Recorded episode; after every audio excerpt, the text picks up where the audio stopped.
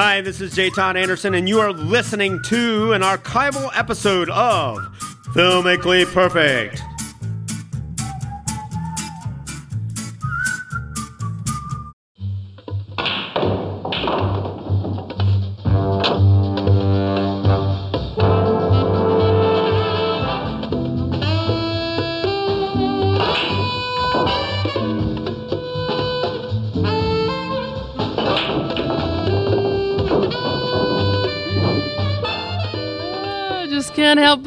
Get that feeling that there is something about to go down. We call it Filmically Perfect on 91.3 WYSO. Hey, I'm Nikki Dakota, your host. I'm usually here, but joined in the studio by the amazing filmically perfect brain of the nitrate film archivist of the Library of Congress, our man at the Library of Congress, George Willeman. Well, rack my balls and call me sunshine. Here I am.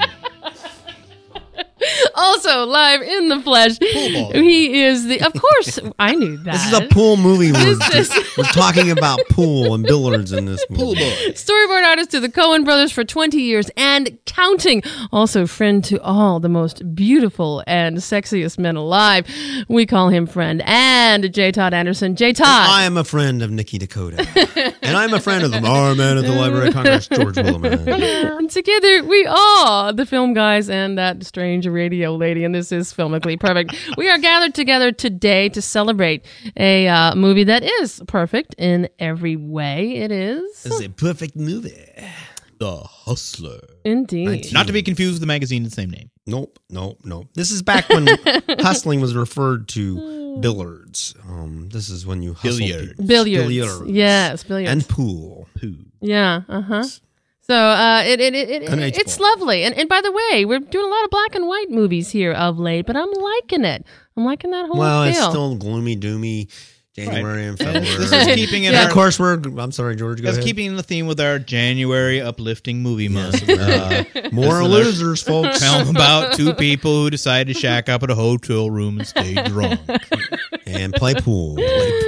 And then they find a shifty manager, and he is is absolutely reticent, but he wants to win. no Everybody matter how many people he takes down with him. That's George C. Scott, of course, in this Yeah. movie. And of course, a large, large man, very well dressed, who enjoys being called Fats. Jackie Gleason as Minnesota Fats. The Paul Newman. Fats. Paul Newman is Fast Eddie in the lead Yes, he here, is. and an amazing movie all the way around. now most There's- people will probably remember the Martin Martin Scorsese picture, um, Color of Money. which was a sequel to this movie. A really How many years later? a lot, and it was really a cool movie. I liked it personally. Isn't that the one Uh, with that strange guy? Uh, it's uh, it's it's it's Paul Newman again, but who's the young Cruise. Tom Cruise? That strange guy. Yeah. Okay. Well, th- well, maybe we can get to that later because I thought that was just odd and and, and not good. But let's uh But let's this go is where back it to started. the. Uh, Th- th- those characters were based on these characters in this movie, directed by Robert Rossen uh, in 1961, and it's um, in, when I see this movie when I was a real little kid in the early 60s, this is how I remember America looking. You know, they're in places that have no air conditioning. Restaurants that have no air conditioning. There's it's when buses were still used quite a bit, and the bus stops were used by more than just um, people who wanted to deal drugs, you know, and things like that. It- these bus bus stations had diners and restaurants in them, and um, All of those of you listening to this while you're riding on a bus, you can write to JT and ask him yeah, about that's that, uh, film guys at perfectmovie.net. that Hey, overarching statement about before- bus riders. Before we get any further down the road, it is worth noting well, that bus stations were luxurious at one time. each and every one of the movies that we review on Filmically Perfect has passed a stringent and and trying uh, a series of tests, and not the, and the very most important of those are the rules. And gentlemen, those rules are yes, the hustler creates the world it exists in. and it totally sustains that world. And regardless of Totally. changes in society, the hustler retains its meaning and entertainment value. And the hustler will never be put in any sort of numerical order. It is a standing on its own two legs like the good little movie it is. It is a perfect movie. in every way. Uh, if we could sort of get a, uh, a general overview from our man at the Library of Congress, what's the what's the action here? Well, ba- basically, it starts out with with these two guys, uh, Fast Eddie Felson and and his pal, and they are going around the country into these little little backwater towns and finding a pool hall, and then Newman, who is this really great pool hustler, basically starts out by starting a friendly game of pool and then just beating the pants off everybody before the night's over. Sort of suckers them in, makes them think that oh he Right. really can't shoot, He's and a then pool shark. then when the real money hits the table is when he really just uh, w- mops up. He lets them win, win, win, win, win until and the then the bam, he gets yeah. So that's So it starts right out with him doing this, and then he goes to New York to this very famous uh, billiard hall, the Ames Billiard Hall, which is a real, or at least in, in '61 was a real billiard hall, and it it's is actually so shot in this real. cool. Yeah. Uh, Robert Rossen was a New Yorker. I think he actually he still is. I mean, he's still alive, I believe. And and he knew these places, and he knew where he wanted to shoot. So this film again is just amazingly shot on these in these actual locations. And the technical advisor on this film is none other than Willie, Willie Mosconi Mosconi. himself.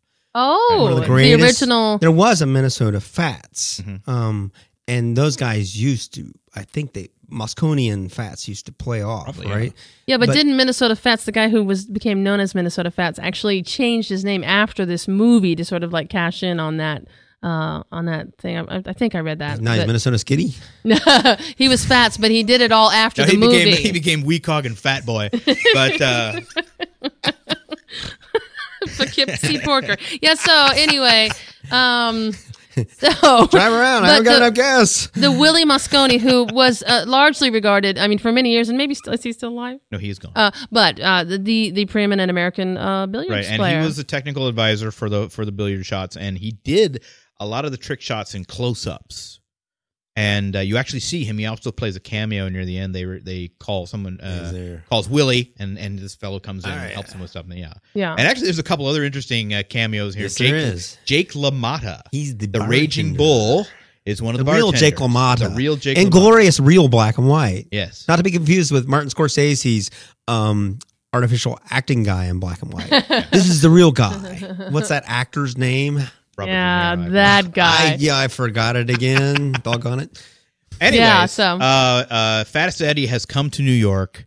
This is going to be like this is his Camelot. He has come here to play Minnesota Fats, who is said to be the greatest straight pool player uh, in the world. And straight pool is a game. It's not. That's not his orientation or anything. It's not massive game, water displacement. pool. No. Yeah, right. So, so, so yeah. I mean, Fats comes in. They start playing this game. They play for like twenty five hours, and Eddie loses. And but it they play without sleeping, without right. breaking. They just play and just- they play and they play. yeah, one of the play. one of the really fun parts of this whole scene is is Gleason, who I've always thought was just 100 percent natural all the time, and anything he did, he he shows no emotion in this whole scene. He just plays it just as dead as the night, you know. And then in the middle of the thing, when you see that uh, Paul Newman's all roughed out, he goes. He combs his hair Yeah, and they put in- his coat on him like he's getting ready to go. They wash his hands as like aides do these guys that help him, you know. Yeah. And then he looks at Paul Newman and goes, Fast Eddie, let's play some pool. He's ready to go for another 12 hours. And it's worth mentioning that Jackie Gleason was an excellent uh, billiards player in his own right. I mean, he didn't have to like go to school and get training for the part here. They, he was he was a natural in that as well, not just an actor. right. And Gleason, and Gleason is perfect, and he's just so pretty. He's very, very suave, very delicate. You know, he's just. It always is. I mean, they called him the Great One. That was his nickname. You know, he says very little, but you know that Gleason was always a great orator. But he sits there and makes you, he drags you all the way through his performance with you. You want to go with him. And then he just rolls his eyes to the right and you're there. He just, he just effortless in this movie, just him. Uh, it's still just a, a pleasure to watch that guy work in this movie. during this game, this other character is brought in. George C. Scott plays this big time gambler named Bert Gordon, and Gordon watches this from the sidelines and watches Eddie lose, and uh, and then just kind of steps out of the story for a bit because Eddie now is just he's lost this game. His his life is over basically. He's failed at what he really wanted to accomplish, and he just begins to slip into this degradation. And he's And- very vulnerable, and, and George C. Scott knows this. Well, but he before that- right in on him. before that he is he does do that before that he meets this woman in a bus station who he thinks is going somewhere and it's this character played by piper laurie uh, probably best known to to modern audiences from from playing catherine martell in Twin Peaks. and also oh, sure. And also, uh, Carrie. and Carrie playing Carrie's mother. Yeah. in Carrie. Wow, I wondered. I Yeah. knew we had just recently had her in a movie. Wow, what a Piper- change! Piper- and she turns on the same kind of performance in right? this movie. And she basically, the two of them are totally wrong for each other. They're totally destructive. They fall into this relationship of just basically going to her apartment and staying drunk and making love, and that's about it. and they get groceries too. And they get yeah, they go out and get groceries. And then they in go down to that bus station that's really cool. It's not to be confused. Oh, don't dare I say it again. It's definitely not like it's the bus station of yore, as they yeah. would call it. okay. Um, yeah. But this is where Bert comes back in the picture, and he tells Eddie, you know, you're a loser. You're a loser because Bert, his manager, who. he- Bert, Bert, no, Bert is the gambler. oh, right, the C. George Scott C. character. Scott character. Um, Bert comes back in and says, you know, you're a loser. I watched you play that game, and you did everything wrong. You know, and you saw when Fats went to the washroom and cleaned up and got him got his game face back on, and he beat you. But he says, but I know you have talent, and we can work this. Because you need character. Yeah. didn't he say? But You Bert bangs him down to his size. Mhm. He puts he puts the Newman character, Fast Eddie, down to where he can control him, and then he manipulates him. But and as I like to say when we do these shows, there is a point where it gets better, and that's when they go on the road, and Piper Laurie and George C. Scott and him are in this car traveling to all the billiard halls, Right. and they're going to Louisville. Kentucky, Louisville, to, Kentucky. to have this big tournament with this rich guy. And when those three are in the same room together, I can't say it's too much fun, but it sure is interesting to watch those three actors. One drunk, one misfit pool player, and one uh, conniving, smarmy manager. Right. And when all three of them are working, it's just the movie opens up, and all you're you're saying, "What in the heck's going to happen next here?" Right. The 'Cause- 'cause- unholy trinity there. Because Yeah. Piper Laurie obviously loves has fallen in love with Fast Eddie, but but her alcohol she's got such a dependence on the on the booze that she can't get by, and she uses it to hide her pain. And then you know Bert makes some sort of really horrible whisper in her ear that makes her throw a drink on him, and you can just imagine what it must have been because he's such a horn dog. And um, And we think this is one of George C. Scott's finest performances. oh yeah, this is even The horn dog Doctor, guy. Doctor Strangelove, before Doctor Strangelove. yeah. but they go and they play um they play Murray Hamilton at this uh they play a, a, table billiards with with no pockets which Fast Eddie does not know and and they get skunked I mean they get skunked and then they turn the tables on him at the last minute and and um Fast Eddie win ends up winning But here's the part that's so interesting in that is that who's hustling who in this? hmm You have to. He's playing. You have to ask: Is George C. Scott hustling him, or is George C. Scott hustling himself at some point? And the woman is beyond this. She has enough vision to know that they're all being hustled, and she's drunk enough to understand with absolute clarity that there's no way out. So she drinks, of course. she drinks she Um, goes back to the hotel and drinks and what else are you going to do? she gets back I mean George C Scott gets back and he sort of compromises her in a big way And he knows she's to be compromised Yeah. because he knows what her vulnerability is. It's in a bottle.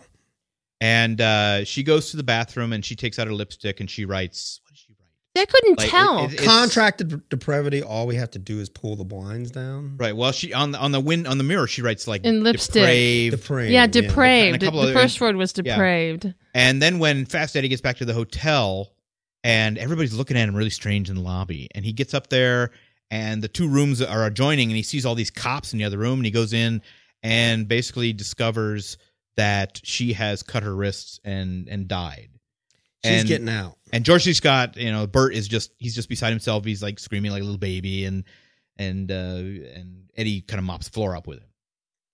Well, one of the one of the interesting aspects of this movie as a motion picture is their subject, and I don't recall of any movies being specifically built around pool. Um, here's this this world of playing pool, uh, and it's everywhere. Everybody still does it. They still play pool, but it's completely looked at from a different aspect. Nobody even thinks about it. It's one of those like we like insurance stories because you know. they're- Like in Double Indemnity, it was great. It was about insurance. Well, this is about pool Right. um, these guys are like athletes, you know. And George George C. Scott says he wants action. He wants action, baby. I, I'm rich, you know. I'm already rich. I want action. That's right. I don't need money. I need. I want action. And when they shoot this movie, Robert Rossen has got a little bit of an idea of what pool is all about because he shoots a lot of stuff at table level. And uh, of course, Scorsese had to one up him in his movie by doing all these technical shots. Right. But his are much looser, and you can see the spin on the ball and how it's how it's working across the table. And when he shoots these rooms, even when they shoot their apartment, he doesn't do a lot of reverse work in this where you turn the camera on the other side to catch the action. He shoots it off from one side and it's all very loose and very wide, a lot of room, a lot of air, but it really resembles the game of pool. Um, when they're playing and how these players move around a table. If you watch Piper Laurie and Paul Newman when they're working in the apartment when they're making love or whatever they're drinking or eating, whatever they're doing, they move like pool players. Um, They made around great couches and and um, it's very interesting. He always shows a lot of ceiling with a lot of lamps. You which know, is amazing, Um, especially as they're shooting in real location. it's kind of a wide. I think it's widescreen. I'm not sure. It's can't very remember. widescreen. It's CinemaScope. It's CinemaScope, so it's as wide as you can get. But here he is. This this director Robert Rossen has gotten his mind on how to really shoot this movie effectively and make you understand this. He's created this world that they exist in by squaring it all up like a pool table. Even the rooms are very longitudinal, like a pool table. It's, it's still to this day I watch that movie and see something new. Well, and I also think it's interesting that you know, I mean, Rossen doesn't do a lot of fancy camera work. In Nope, it. he doesn't. He can't. I mean, a lot of shots just lock the camera down. There's some interesting angles, stuff like that. But he won't move the camera a lot.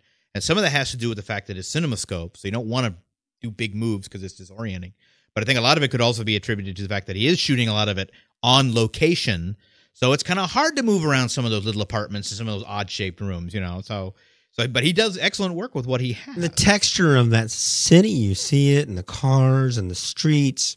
it's gritty. oh, it just has a feel all of its own, and it's wonderfully shot in black and white. It's just I don't I can't imagine that movie in color, honestly. Hmm. We're talking about 1961's The Hustler on Filmically Perfect. And I have to say, uh, this movie completely sucked me in just from the very beginning. And also about that, that pool room scene and, and the fact that the uh, director had scoped this out and knew it already. It- It's worth mentioning that. However, it's in, it's on an upper floor of a building, and, and the stairs lead you into the middle of the room. The stairs empty into this huge space surrounded by pool table, and just for right away, you're just right there, and you're like, yeah, It's like a sea of pool cathedral, like a yeah. cathedral of pool. Really beautiful. yeah. We should also mention there's one time I think that re- when when uh, uh, Eddie really gets caught up is where he goes out and he's going to try to make some money and he goes to this little pool room. He tries to go to these other pool rooms to make money, and a lot of them know who he is because of the Minnesota Fats game. And he goes to this one pool hall way out of the way, and uh, and he he gets really angry But- at them because they try to hustle him. Dare we? You Right. know what's really cool about the opening of this scene is when he's he's got his little pool pool cue under his arm. He's gonna go out and make some dough, and you see as the camera reveals, he walks up. It's it's the pier. You know, it's one of those pier bars. You know, mm-hmm. by by the river, by the ocean. It's a waterfront bar. So you got which means. Oh, this is going to not go A rough place. This can't be good. And sure enough, they break his thumb. They break his thumbs because he gets Oh. he gets too confident and he goes to this guy and he's like, "You're trying to hustle me. I'm gonna make sure you lose." And he just skunks him and they get him and they break his thumb. Because uh, see, that's what I never understood about this whole uh, What, pool hustling thing. No, I got that. Wasn't that horrid? And the sound he makes, I wasn't sure what happened until in the next. I, I couldn't tell what they had done to him. nicely done uh, Oh. through through glass, Through through smoke glass. glass. You see the And you see the shadows, and you see how they.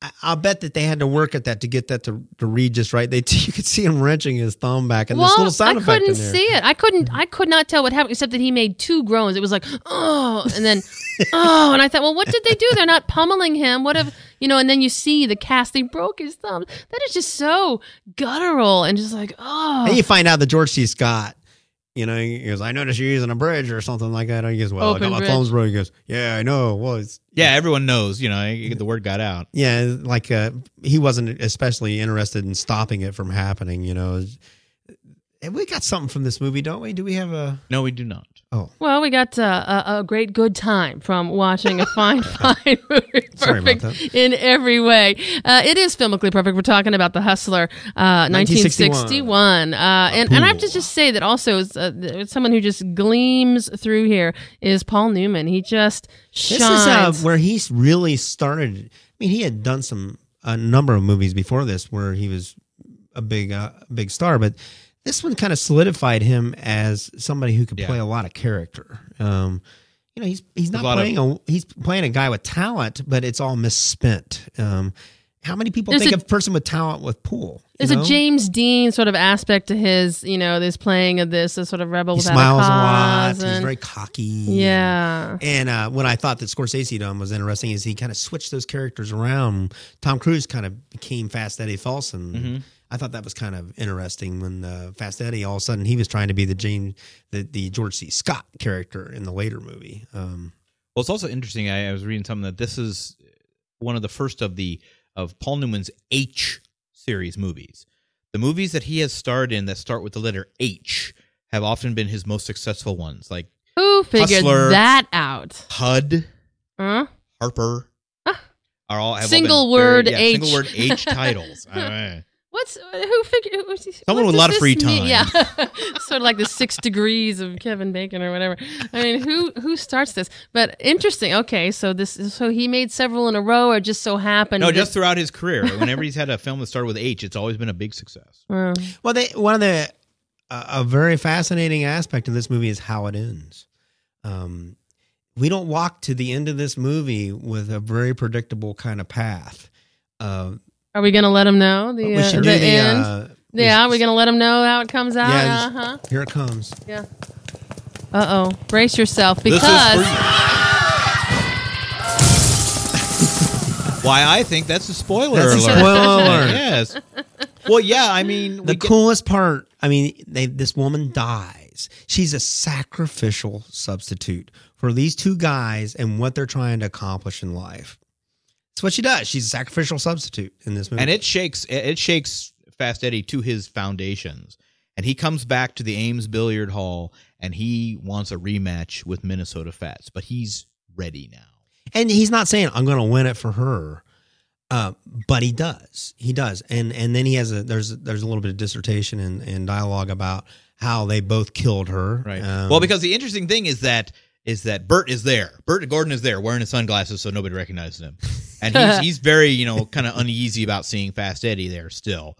But after Fast Eddie beats the pants off of Minnesota Fats, and big pants they are, um, flying by Yeah. the seat of his pants, mighty, mighty wings. and after he's you know he's won and he's won a lot of money off of Fats, uh, Bert steps up, and this is just the gall of this guy, yeah. the chutzpah of this guy. a chutzpah he of says, thing. you know, you owe me money, and he does it in Eddie? that great, and he does it in that great George C. Scott. way. yeah, You owe me money. he sounds like Patton. yeah, and you can't believe this guy. Just the- yeah. So horrible, and he and and this is when Filson or yeah Eddie Felson basically you know tells him you know you you have no soul, you're cold, dead. We took that girl out, we destroyed her, blah blah Yeah, blah. you this know, is good and it's a and this is how it ends. Uh, you know, it, it really is somewhat of an anticlimactic ending, but I don't find anything wrong. I think it's perfect for that movie. And at the end, you Right. know, old Fats just says he puts his little pool cue away and he does everything very stylish. He goes, "Can't beat you, Eddie. Can't beat you." because you're one of the best players I've ever seen. Yeah, and then he walks away. Yeah, That's it. Beautiful, succinct ending. Yeah, it is nice. Um, also, in the course of that, you know, you just seem so outraged because he had taken 75 25 earlier on in this. The George percentage. C. That's what she's talking about. Bert gets 75% of the winnings, and then later it had changed. And here, it's clearly so wrong that he should come in and ask for this. And you, as the viewer, are thinking, but after well, he's that's had just his thumbs wrong. broke, you know. 20 per, or 50% of whatever is Yeah. better than nothing, Nothing, you know, especially yeah. if you've had your bro- thumbs broke, you know. Yeah. And then even even uh, the Gleason, even Fats Domino says, you better pay him, Eddie. Fats Domino. Did I say that? That's Fats another Domino movie. says you better play him, Eddie. I, I mean- live my freedom on Billboard, Billiard Boulevard. Billboard Boulevard. We've been talking about Eight the ball, Hustler. right corner pocket. the Hustler, the 1961 classic on Filmically Perfect. And uh, did I say it right all there? Yes, you did. I'm sorry. Okay, so uh, as far as the rules go, I think it That would be a pretty cool movie. It, it met Fast Domino these- playing pool or, you know, having Playing a piano, piano. shootout with like Jerry Lee Lewis or something. Yeah. I can't beat you, Jerry. The busker. No, I don't know. Yeah. Okay. So uh, the- busker. it certainly uh, certainly creates the world. You are just just brought right in there, and Well- you're along for every trick shot. And even though even though it is shot in real places, I mean the the the, the whole thing becomes this mic- microcosm of these pool players because you really although there are other people It's in like the a outskirts, city within a city, yeah, isn't it? It's just there they are, you know, and you, everyone else is sort of blocked out.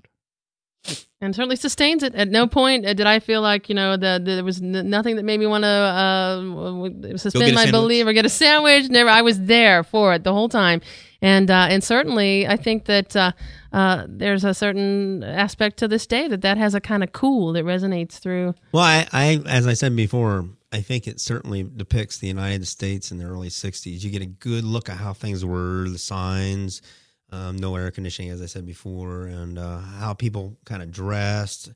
I, people go out of their way nowadays to make period pictures, and they kind of overdo it. But all you have to do is go back and look at some of these old movies and see how they they looked. It's more of a spatial kind of feel and tone that these things evoke. This one really, really, you can if you I, I don't know how people feel if they've never experienced that era, but you can per, come pretty darn close to experiencing it by watching this movie. It's it's right there in front of you. It's not dressed out. It's there. Um, That's right. And all you need to do is just uh, turn off your air conditioner, uh, burn some cigarette scented incense, Yes, and get yourself And, some uh, really cheap booze. cheap beer, pour it on a carpet, and you're ready to go. And make sure everything gets wrapped with string and white paper Yeah, when you go down to the grocery store. right. Um, There's something about the black and white that I really appreciate about these, you know, snapshots of Americana. I like to freeze it and look, look at the cars, look at the signs, look at the just like what the people. look men at the way wore um, suits Piper all the time. Look at the way Piper Laurie's dressed in this movie. It's very interesting um, because a lot of women dressed like that. You just didn't see it in movies because Right. this was not the. She's very plain, and, and she she walks with a very pronounced limp because she had polio as a child. The character Oh, did. I missed that. She Yeah, walks with this very very strange. She has a very strange gait when she walks. which would have been another uh, uh, thing relevant to the time as uh, polio was still and like lingering. uh, Fats, not Domino. Domino, the other. Minnesota Fats. I actually find it very uncle. fascinating that they they make they go out of their way to say that the the fat man comes up to the stairs every night at eight o'clock and plays pool every night. So he's like stationary. He's in this one place and he plays everybody all the time, anywhere. He doesn't go anywhere. He Yeah. just- And people You kinda come get to the feeling- him. yeah, and you kind of get the feeling that's how he makes his money. Gentlemen, we are quickly out of, out of time. Absolutely perfect movie in every way. Brilliant performances, great story, looked great, and uh, I wholeheartedly agree with this one. It is always my pleasure to speak to you, Nitrate Film Archivist and huge movie brain, George Willeman. Thank you. Thank you for having me. and also, we feel extra warm and special inside because we call him friend as well. He is J. Todd Anderson. J. Todd, and thank I you. I am so thankful I'm here, in Nikki Dakota. Thank you very much. As always, any any sneak peeks for next time around? Anything? Anything? No. Stay tuned. We will let you have to kill you. know. Perfectmovie.net. See you there.